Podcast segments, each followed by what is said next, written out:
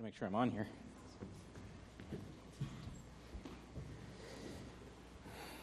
Sorry. I'm not much of a dancer. But you know my favorite dancing? Some of you will. Re- Stop that. Some of you will remember this. Remember the Cosby Show, the beginning of the Cosby Show, and they're all dancing? My favorite dancing was Bill Cosby dancing, you know, when he's doing the little. That's my kind of dancing. He's the, he's the coolest dancer. Well, this morning we are continuing in. Uh, we have a few outliers. Feel free to move in if you like. We're continuing on uh, our finishing up the book of Ruth. And sorry for moving around if I'm messing up the sound. I just want to grab a stool. Finishing up the book of Ruth, and uh, chapter 4 has a lot going on, and, uh, but we'll work our way through it and we'll see what we get to and, and uh, try and uh, just hit some highlights of, of chapter 4. But there's a lot going on in chapter 4, and uh, you remember in the book of Ruth, there's sort of uh, a, it's a story. It's written about the time of King David, and it's telling the story. Really, I think its purpose is telling the story of where, you know, who's King David and where did he come from. And it's set between the time of Judges, which is you know, Gideon and Shamgar and Deborah and Samson and all the sort of big movers and shakers in the Bible, and Samuel, where we get introduced to King Saul and the line of kings, and then you have Ruth, and there's this little pastoral book four chapters that kind of zooms in on this little family in Bethlehem and what's going on with this little family and why are they important. And it's a, a, story of how God is providing for his people, that God has a plan to give Israel the line of kings that it needs, and it's not Saul, it's going to be David. And, uh, but he needs a line to get to David, and from David, then eventually to Jesus. And that's the story of, of where this line of kings comes from and how it continues on from Abraham down through Boaz and you know, various people are married in, but it's the story of Ruth and Boaz and God caring for his people. And he's painting, it's sort of like a picture or like a story, a play, and he's painting this picture, telling this story in a way that he's revealing things about Ruth and things about Boaz, but God is telling the story in Ruth, really, of his, whole, of his story with humanity. That he cares, that he's providing, that he's sending a redeemer, that his love is coming down, as we've been singing about, uh, and that he plans to care for his people. And we've looked at that in a whole bunch of different ways in the first three chapters. So now in this final chapter, and I sort of aligned them up with Advent, uh, with the hope, uh, the peace, and the joy. Uh, the joy of redemption was last week, and now it is love. And it's a love that will fulfill every law. First of all, it's a love that's fixed on its object, single minded of purpose. It's a love that will fulfill every law, and a love that will pay every price uh, in order to accomplish its redemption. Uh, let's just pray before we open up Ruth 4. Father God, we give you thanks that your love has come down and that we can now look into your word and see, uh, even in this little story um, of rural Israel and uh, a little town, Bethlehem, where uh, farmers and, and people are just going about their lives, you are at work, and your love uh, is fixed upon us. Your love will fulfill every law, your love will pay every price. And uh, we'll see this illuminated in, in Ruth chapter 4 uh, and so many other things as well as you teach us about love and relationships and righteousness and law and redemption. We pray this in Jesus' name. Amen. So, the last verse of chapter 3, which is where we see that this is a love that is fixed upon its purpose, the last verse of chapter 3, the, Naomi had come up with this crazy plan. Ruth, get yourself dolled up, put on perfume, go lay down, uncover Boaz's feet. He's going to wake up in the middle of the night, find this woman in his barn, and uh, wonder why she's there. But then, you know, the whole thing unfolds, and uh, Ruth essentially asks for Boaz to redeem her. And it ends that chapter when she goes back to Naomi to re- report. Naomi says, She replied, Wait, my daughter, until you learn how the matter turns out for this man will not rest, but will settle the matter today. And so Naomi knows now that Boaz is single minded of purpose in his pursuit of the redemption of Ruth. The little twist that you need to know is that Ruth is, or that Boaz was not first in line to redeem. A little throwaway line in there. Boaz said, you remember in chapter 3, I would redeem you, but there's another who's nearer than me. And so in this whole little plot now, we have what's going to happen when Boaz goes to deal with this other redeemer. Now Boaz had gone up to the gate and sat down there. And behold, the Redeemer of whom Boaz had spoken came by. And so Boaz said, Turn aside, friend, sit down here. And he turned aside and sat down. And he took ten men of the elders of the city and said, Sit down here. And so they sat down.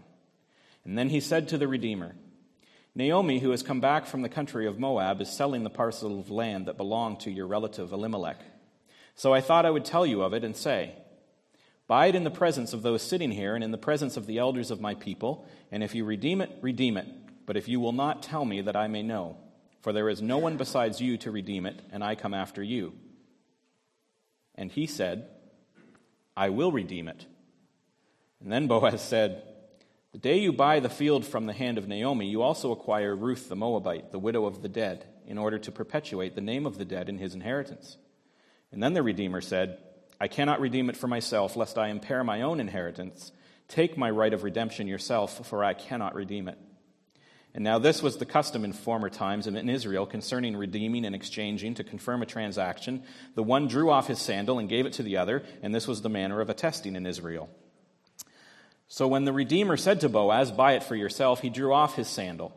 And then Boaz said to the elders and all the people, You are witness this day that I have bought from the hand of Naomi all that belonged to Elimelech, and all that belonged to Chilion and Mahlon, and Ruth the Moabite, the widow of Mahlon, I have bought to be my wife, to perpetuate the name of the dead in his inheritance, that the name of the dead may not be cut off from among his brothers and from the gate of his native place. You are witnesses this day. And then all the people who were at the gate and the elders said, We are witnesses.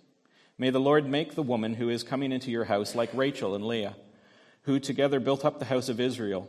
May you act worthily in Ephrathath, Ephrathath and be known in Bethlehem. And may your house be like the house of Perez, whom Tamar bore to Judah, because of the offspring that the Lord will give you by this young woman. So Boaz took Ruth, and she became his wife, and he went in to her, and the Lord gave her conception, and she bore a son. Then the women said to Naomi, Blessed be the Lord who has not left you this day without a redeemer, and may his name be renowned in Israel. He shall be to you a restorer of life and a nourisher of your old age, for your daughter in law who loves you is more to you than seven sons. Excuse me, and has given birth to him. Then Naomi took the child and laid him on her lap and became his nurse. And the women of the neighborhood gave him a name, saying, A son has been born to Naomi. They named him Obed. He was the father of Jesse the father of David. Now these are the generations of Perez. Perez fathered Hezron, Hezron fathered Ram, Ram fathered Amminadab, Amminadab fathered Nahshon, Nahshon fathered Salmon, Salmon fathered Boaz, Boaz fathered Obed, Obed fathered Jesse, and Jesse fathered David. So, the conclusion of Ruth. There's a fair bit going on here.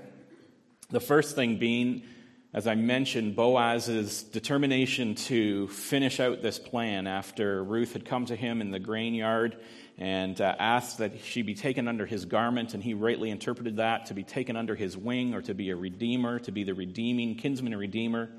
And he's fixed upon that purpose. And so the love of Boaz is intent upon its purpose and acts immediately. And to do this, he goes to the gate, right? And to understand all of what's going on, before I get into it just briefly, I have to understand that what's going on here is the law of the kinsman redeemer. That's what they're talking about. And I won't go into detail on it, but in Deuteronomy 25, if you're really interested, you can look it up in Deuteronomy 25. But essentially, the law of the kinsman redeemer is, is that if a brother is married and he dies and there is no offspring, then it is the duty of the family to marry his wife, uh, have a child by her to continue the brother's name and it can be an uncle, a brother, relative. It's the kinsman redeemer. It's to redeem the line of the family and also protection for the woman so that she's not without provision and protection and everything else. And we won't get into all the, the rules of, uh, you know, uh, 4,000 years BC uh, and 3,000 years BC and, uh, you know, the time that, that these things are happening. But the the, the point of the law of the kinsman redeemer is that a relative can redeem, a relative can, can do this. And so this is what is being discussed at the city gate. Boaz is in line to be a kinsman redeemer, and there's another redeemer closer. And so Boaz heads straight from the threshing floor to the city gate, and it's early in the morning, and you can imagine the city gates outside of Bethlehem. People are waking up, and it's sort of a wide plaza type area where you enter into the city and everybody's doing business. If anybody's traveled in the Middle East, you can sort of maybe picture this a little bit, you know, or you've seen in the movies sort of Middle Eastern markets, and that's exactly what it would be like. People coming and going, people setting up stalls, you know, they'd be getting their double double coffee on the way by as they're going out uh, to work, and, you know, p- people selling bagels and, you know, and so there's this sort of hustle and bustle, but it's also the place where business is transacted and where the, the, the, community transacts legal things. And so the elders sit at the city gate. And you see this uh, in, uh, throughout the Bible, especially in the Old Testament. If you were to look in Job, he talks about when I went out into the city gate and secured my seat in the public square, the young men would see me and step aside, and the old men would get up and remain standing. And so he's just talking about his stature in the city. And in Proverbs 31, when it's talking about um, the wife that is a blessing to her husband, or a good wife, it says her husband is respected at the city gate where he sits among the elders. And so there's this sense that this is the city square, the city hall, the place where business is transacted, and Boaz goes straight there because he's committed to doing the right thing. Boaz is committed to righteousness and fulfilling the law of God. When Ruth comes at night and asks to be redeemed, that Boaz spread his garment over her. Boaz said, There's actually another kinsman redeemer in before me, and I, even though you love me and I love you, and, and we could just run off right now and get married, Boaz is committed to righteousness. He's committed to the law. He's committed to obedience. He's committed to doing the right thing. Boaz is essentially saying, I'm overwhelmed. He talks about the kindness that, that Ruth did him he says, I'm overwhelmed by your offer, but I have to sort this out first. I can't just get carried away emotionally here. As kind as you are to me, I have to follow the law. I have to make sure that all the I's are dotted, all the T's are crossed, so that our relationship is on this firm foundation, legally and in the community and before God. And just as an aside, and as we talk about Ruth here in chapter 4, we really have a picture of marriage. And we really have a picture here as we talk about the, the, who Boaz is and the picture of Jesus that's coming as I speak here as sort of a secondary thread and as an aside, we're also talking about marriage. And how many marriages might uh, start off better if the people getting married had asked themselves that same question that Boaz said What's the right thing to do here? Right? As much as I'm in love with you, as much as I'm overwhelmed by your kindness, as much as, you know, we're here in the barn at night and we could run off and get married and I've got money and it doesn't matter, it's just about us. Boaz says instead, No, I have to do the right thing. I have to do right by the law. I have to do right by the community. I have to do right by God to get married and put our marriage on the right foundation. And a lot of marriages would benefit, I think, if we took the time and asked that question first and encouraged our children and our grandchildren to ask that question before they get married. And so in Ruth, you have this picture of marriage sort of done right. So Boaz is there. That's why he's there. That's why he's at the, he's at the city gate and, he, and he's there to conduct some law. He wants to get something done right. And as it happens, here comes the kinsman redeemer down the road, and, and Boaz calls him over and he says, Hey, so and so, literally, that's what it says in Hebrew. hey, so and so, what's your name? Uh, have a seat here. And uh, the man comes over and sits down, and then he tells the elders, You guys, you all come and sit here. I've got you, I've got the witnesses, I've got the elders. We're going to do some business. And, and remember, this speaks to Boaz's character in the community, right? He just says, Hey, you come sit down, and the guy comes and sits down. And he says, The elders, you guys come and sit there, and they come and sit there, right? It tells you this is a man that we've already talked about. He is a, uh, he's a respected man in the community, and he's there to do business, and so people pay attention to him. And it's interesting that, I mean, he obviously knows the guy's name, but in the book of Ruth, when they wrote this story many, many years later to talk about King David and where he came from, they leave out his name. I mean, Boaz knows his name. I'm sure everybody knows his name. Um, he's family. But they just record it as, hey, what's your name? Hey, so and so. And so it's sort of interesting ideas as to why that is. It could be they're protecting the embarrassment of that family in the sense that this is a family that would have been the heirs to David, you know, all things figuring. They had a chance to sort of marry into the line here and gave it up. And so saving them embarrassment. The other idea, though, is that it's a bit it's a judgment. It's that because later on, as we read there, you see he was worried about protecting his own line. He was worried about protecting his own family and his own name. And so now the writers generate a few couple generations later, when writing about the time of when David's ancestors, they basically leave this guy's name out. It's like you were so concerned with protecting your name, I'm not even going to put your name in the story.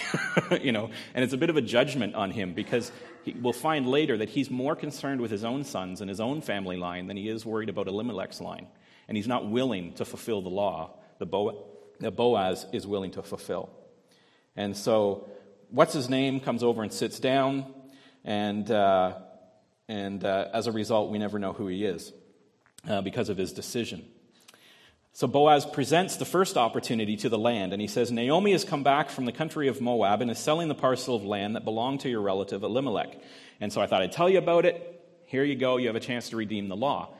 And you're thinking, back when Ruth and, and Boaz were together, you're thinking, Boaz, don't go to the city gate. Like, we know where this is going to end. You're messing up the story. Something's going to happen. This is not going to have a happy ending. But Boaz, you know, he's got to do the right thing, so he goes and he presents it, and you're thinking, oh, it's fine. He's, he's got to deny it, right? This guy's not going to accept the redemption because we know it's got to end happily ever after, right? And, and so he says, you know, I thought I would tell you, here you go. If you would redeem it, then redeem it. And, you, and you're thinking, no, Ruth and Boaz are meant to be together. I know where this is ending. And the guy says, that's fine, I'll redeem it. You're thinking, no, that cannot be how it ends. It this is not right. You're not telling the story correctly. And uh, uh, it reminds me of that scene in uh, The Princess Bride. We were talking about it the other night. I can't remember. Who's seen The Princess Bride? We've all seen The Princess Bride, right? And Peter Falk is there telling the story to his, his uh, grandson.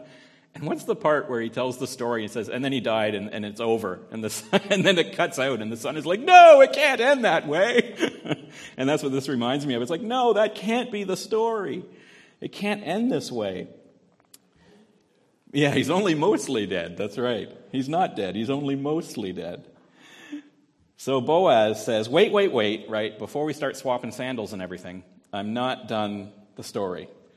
Uh, before we shake hands on this, you need to know that when you buy the land, you also are the redeemer of Ruth. And so Ruth becomes part of your family, and you'll have children by Ruth, and they would share in the inheritance and everything else. And the other guy is not in for that at all. And he says, Wait a minute. I can't marry Ruth because I have to protect my own inheritance, right? She's not coming with a whole lot of land. There can't be much left of her wealth at all, if any, left after 10 years away. She didn't even know they had anything. And this guy's going to marry in, and then so her kid is going to end up getting the land in the end. His family's not going to get it. And in fact, if his son somehow died, her children might end up inheriting all of his stuff. Like, so it might be Elimelech's line that continues rather than his. And he's not willing to pay that price. He's not willing to take that risk. And he doesn't want to jeopardize the inheritance of his own family by adding Elimelech's family in through Ruth, but not Boaz. Boaz is completely different from this unnamed relative. He's not afraid of the cost, and he's prepared to accept the cost in full. And the picture here is that the redeemers that God provides to his people are redeemers who are willing to pay the price. They don't consider the cost. They consider what they need to do to accomplish the redemption. And what needs to be done is that Ruth needs to be married and the family line needs to continue. And Boaz is willing as a redeemer to pay the price to redeem Ruth. And now, this bit with the sandal, you know, that interesting little thing with the sandal there, it's part of the kinsman redeemer thing. If actually, the way the law reads, if you actually read it, is that uh, if the man refuses to redeem the woman, she actually takes the sandal and spits in his face and basically tells the guy, uh, You are going to be known in Israel now as the family of the unsandaled. So rather than having the sandal forcibly removed and being spit in his face, this guy offers up his sandal voluntarily. take it. Just take it and go. No spitting. And, uh, but you have this sort of strange little thing where the, the sandal is exchanged and the witnesses are there so that people say, I was there, I remember, right? It's just weird. It may be one of these things. It's just weird enough that people would remember, right? As the elders are there and you say, Do you remember that deal with Elimelech and that other guy? And, and you're like, Yeah, I remember. He took his sandal off. It was his sandal. He gave his sandal to Boaz. So I remember. He's the guy that refused to redeem, and he gave the sandal to Boaz. So Boaz was the guy who redeemed. I remember it. I can picture it. You know, it's just weird enough because this is an oral society, right? This is a, a verbal tradition, a verbal society, and these things had to be remembered. So I'm just conjecture there, but the sandal thing is probably just weird enough that it helps you remember the transaction. But there's an interesting thing there, again, in terms of this law keeping of Boaz and the paying the price of Boaz. You know, we're leading up to a love that will fulfill every law and pay every price in order to redeem, which will end in the line of kings and ultimately to Jesus, whose birth we celebrate, the Redeemer that we celebrate today. But at the same time, and the reason I bring that up, just this idea of the witness and the testimony in the sandal, is that again, in this picture of marriage that is put forward here, this idea that we've gotten wrong in a lot of ways in society that, that there's a reason that marriages are a community event. There's a reason that marriages are witness. There's a reason that the ceremony and the transaction and the legality and everything that's going on, it's there for a purpose, that God has put it in place in that way for a reason. And we've gotten off track with marriage, I think, quite a bit, in the sense that it's too easily and falsely viewed as just a matter between two people but it was never about just two people. It's a social contract with the community. And you see how the people respond in joy to the marriage of Boaz and Ruth and how it is a good marriage and how, you know, there's going to be blessing that comes out of it.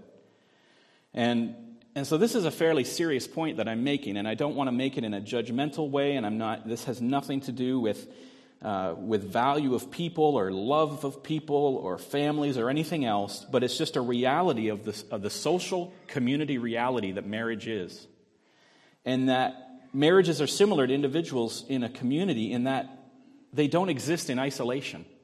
You know, as much as Ruth and Boaz were isolated on the, you know, threshing floor, and as much as in the middle of the night they could have ran away and eloped and, you know, we love each other and that's all that matters, Boaz realized that this marriage has bigger implications to the community around them, that it has to be set in the reality of the community that God put them in.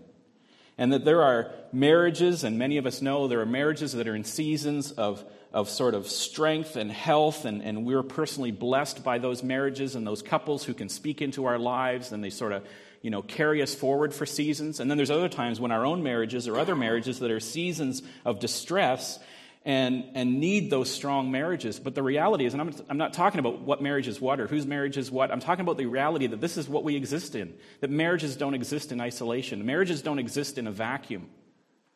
To selfishly determine that your marriage is just about you is wrong. We have to be really clear that marriages are not just about the husband and wife. Marriages are about the whole community. The modern idea of marriage has totally missed this point that, that, that marriages are not our own private business, that they affect all the people around us, good and bad, and all the community is invested in the health of marriages. And so, why do I make such a big deal about marriage? Because it's granted by God for our benefit, yes, but marriage is also given to us by God as an eternal picture of his covenant love. Right? Paul in Ephesians 5, when he's talking about husbands and wives and marriage, he, he digresses for just a sentence and he says, It's mysterious, it's a mystery that I'm talking about, but in marriage, I'm talking about Christ and the church. and so there's this thing about marriage that God has created that it's a mystery, that even, even the Apostle Paul says it's a mystery. It's a mystery to him, it's a mystery to me, but it's about Christ and the church. Right? This is a social contract above and beyond all the other social contracts that we have. And so in the church, we cannot tamper with what God has set forth as marriage. The reality of love and relationship in the way that marriages are put together is something that we can't tamper with in the church. We have to be very clear in the church what we believe about family and marriage because God has a purpose for it. And so God has set it out for our health and well being, and He set it out for more than that. He set it out as a picture of the reality of his agreement with us. And that's the picture we have in Ruth and Boaz of the redemption. The redemption of Ruth, who is a, a penniless foreign woman, who has no standing in the society that Boaz is from, and Boaz's willingness to fix his love upon her, to pay every price, to fulfill every law, to redeem her. And that redemption ends in marriage. And God has given us marriage to be that picture of a fixed, purposeful love that's willing to be righteous and, is, and to do the right thing and then to pay any price to make it come about. So Boaz publicly de- declares that he'll pay the price, he'll take on whatever the cost in the future is of bringing Elimelech's family into his. he's going to fulfill the law in completion, you know, right down to the swapping of sandals or whatever goes on there. Hopefully, he didn't spit in the guy's face, but, um, you know, the law was going to be fulfilled by Boaz in order to accomplish this result. And the result is this permanent, covenantal, legal, one flesh relationship of Ruth, a foreign widow, to Boaz, a worthy man of Israel. And that's to show that everything is done rightly by the law, beyond reproach, beyond accusation. You know, Boaz and Ruth could have ran away at night, but then they would have always been looking over their shoulder, right? Boaz always would have been looking over his shoulder, saying, Well, what if the other guy finds out? Right? What if the other guy finds out that I married Ruth and he realizes who Ruth is? And then, you know, you want to go through your marriage like that, always looking over your shoulder about stuff you never dealt with before you got married to do it right? No. That wasn't what Boaz was going to do. This whole picture is spelled out. Because it's kind of funny. I asked myself, why spend, like, it's only a four chapter book. Why would you spend, like, you know, anywhere from, like, about, you know, one sixth or one eighth of the book, almost like 20% of the book, 20, you know, 15% of the book talking about this weird legal thing? It's important because all of this is to show that it's been done right, that it's beyond accusation, that the, the mechanics or the process of redemption has been followed and, and witnessed. Because here's the point it's one thing for somebody to say, I'm willing to redeem. That's a great thing. That was last chapter, right? It was Boaz saying, Yes, I'll redeem you, right? Even Jesus, right? It's one thing for Jesus to say, Yes, I'll redeem you. It's another thing when we're on this side, when we're Ruth, to know that the redemption is actually going to take place and that the person who says they'll redeem me can redeem me and knows how to redeem me and will pay the price to redeem me and has the ability to pay the price to redeem me. That's what chapter 4 is about. The answer, yes, I will redeem you, is a glorious answer in chapter 3. But in chapter 4, what we have is the answer to not only do I want to redeem you, I will redeem you. I'm able to redeem you. I can fulfill all the laws and I can pay all the price to do it so that it's done. That's an even better answer than just, yes, I will redeem you, but I don't actually know how and I'm not willing to. That's different. So the New Testament makes a few references to the accomplishment of Jesus in redeeming us according to the law, talking about why the law, why done this way, why the price. And so I'll just look at one of them. Colossians 2 13 to 14 talks about another legal transaction that Jesus does for us. And he says, You were dead in your trespasses and the uncircumcision of your flesh. And God made alive together with him, having forgiven us all our trespasses, by canceling the record of debt that stood against us with its legal demands. This he set aside, nailing it to the cross. That's Colossians 2 13 to 14, if you missed that. You could also look at Romans 7 1 to 5. But essentially, it's, Paul is writing to these people in Colossae, the Colossians, who live in Colossae, the Apostle Paul is encouraging them by explaining that Jesus was more than just a nice guy who wanted to redeem them, that Jesus was like able to redeem, that he knew the law, was able to pay the price of the law, follow the law, and that the payment would be accepted, and that the redemption would actually happen, that it would be secure, that the redemption would be real, not just wishful thinking. The law of God couldn't be ignored, it had to be fulfilled. There was no hope of us ever fulfilling the law of God that had to be met for our own redemption. We can't pay to God anything that would earn our own redemption. And yet there is this debt between us and God that has to be paid. And so we need a redeemer who can take us as penniless foreigners who don't have any standing in the nation of heaven, and we have to get married into that nation from a native, a heavenly person who's our kinsman. How do we get a heavenly person who is our kinsman? Jesus has to come as a child. He has to be born. He has to be part of humanity, to be our kinsman, who we can then be redeemed by. And so we might ask, what are the ways in which Jesus is like Boaz in fulfilling all of the law? And Colossians talks about one, this debt that's nailed to the cross because the debt has been paid. But Jesus fulfills all the law, right? The moral law. He says, Love the Lord your God with all your heart and all your soul and with all your mind. And this is the first and greatest commandment. And the second is like it love your neighbor. Well, can I do that? I can strive to, but I can't do it, right? I can't love the Lord with everything in my heart at all times, but Jesus did. He fulfilled the moral law. The priestly and ceremonial law, right? Says in Hebrews 4 14, it says, Since then we have a great high priest who has passed through the heavens, Jesus the Son of God. Let us hold fast to our confession. Aaron was the sort of foremost high priest of the old covenant, but Aaron couldn't compare with Jesus as a high priest. Jesus came and he fulfilled the high priestly responsibilities of the law. Another law that he fulfilled, the purity ceremonial laws, right? Besides the atonement of blood sacrifices, Christians are permitted to eat whatever foods their conscience allows them. Talks about in Mark, right? And so there were these purity ceremonial laws of, of what you could eat and what you couldn't eat, and, and bathing and purity rituals and things like that. And then Christ comes and fulfills all the purity requirements. That by our belief in Him and our faith in Him and our participation in His death and resurrection, then His blood covers all of our impurity. And all the purity laws are covered in Christ. And so nothing is impure that God has made pure. The laws of the temple in the Old Covenant, God made commands about how to build the tabernacle, and He gave all those instructions about exactly how it had to be and how Solomon could build the temple.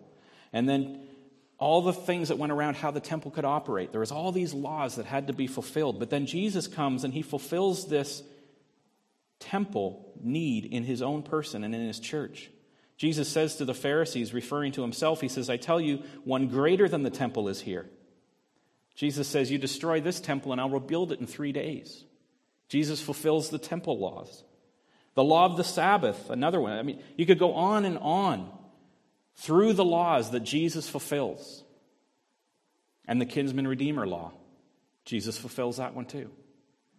So we have in Ruth this picture of Boaz who is willing and able, knows the law, is righteous in seeking obedience to the law, is willing to fulfill the law, and then is able to fulfill the law. And we have that same picture in Boaz as a redeemer as we have in Jesus as our kinsman redeemer.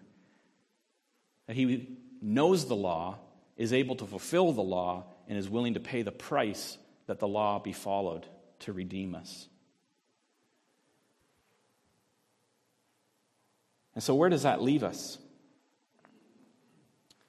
in Ruth.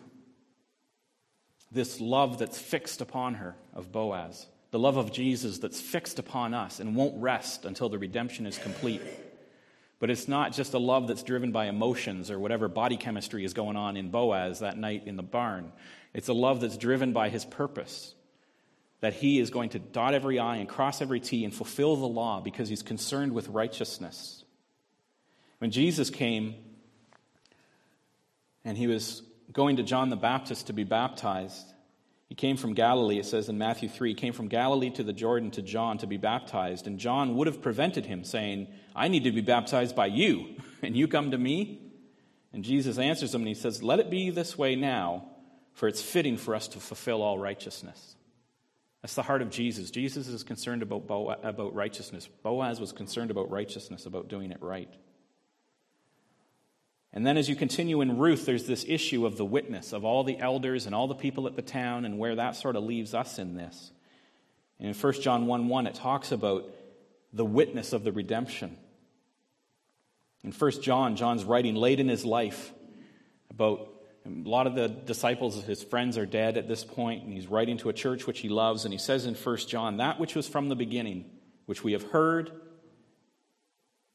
which we have seen with our eyes, which we looked upon and have touched with our hands concerning the word of life. That's how he starts his letter. John's a witness to the redemption that took place. And so, John, in a way, he's saying, I was there. You know, I saw it. You know, I saw the, the sandal swapping. I saw the redemption take place. I'm a witness to what happened. And in Ruth, we see this same thing of the importance of the witness that all the people witnessed it and blessed the union and blessed the redemption. And Boaz takes Ruth and she becomes his wife, and, and uh, they have a son. And then, you know, the people say, Blessed to the Lord who's not left you this day without a redeemer, that his name may, may be renowned in Israel. And we're in that same place, right? We've witnessed the redemption in our own life, we've witnessed the redemption in the lives of others. We have this role to play as well this role of the elders and the women and, and the families that are around Naomi or, or Ruth and, and uh, Boaz. That we then, like the disciples, like John, can then bear witness to the redemption that we've seen. That this needs to be told about, it needs to be remembered, it needs, the gospel needs to go forth to tell of the redemption. And so, in conclusion, here it says that the women are blessing Naomi and blessing the Lord, and that he will be a restorer of life and a nourisher in your old age. And Naomi takes the child and lays him on, his, on her lap and becomes his nurse. And so it's Ruth's child, but it's Naomi's the grandmother, and the line of Elimelech is continuing. And uh, his name is Obed, and eventually it leads to David.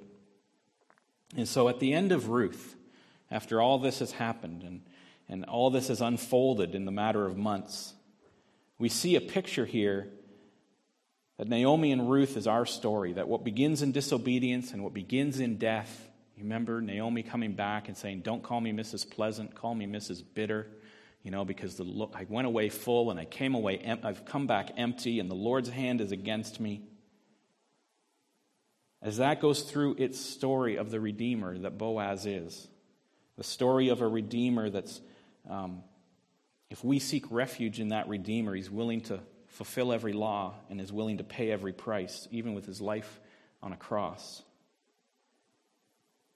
It's a story of redemption. And at the end of the story, God has provided for his people Israel. He's providing a line of kings. God has provided for Naomi. She went away empty. And I'm no grandmother, but there's some grandmothers out there. And you'll have to testify for me of how full you feel when you have that baby on your lap. I am sure there was nothing in Naomi's mind about emptiness. There was nothing in Naomi's mind about the hand of God being against her. In a matter of months, God had filled up Naomi's life like she couldn't have possibly imagined. To the point that Naomi and Ruth are now in the line of King David and ultimately of Jesus. That's a fullness that God provides. So, all of that at Christmas time, the book of Ruth, to lead to David, to lead ultimately to a baby in a manger, which we've been celebrating for the last few weeks. It's a story of redemption. It's our story.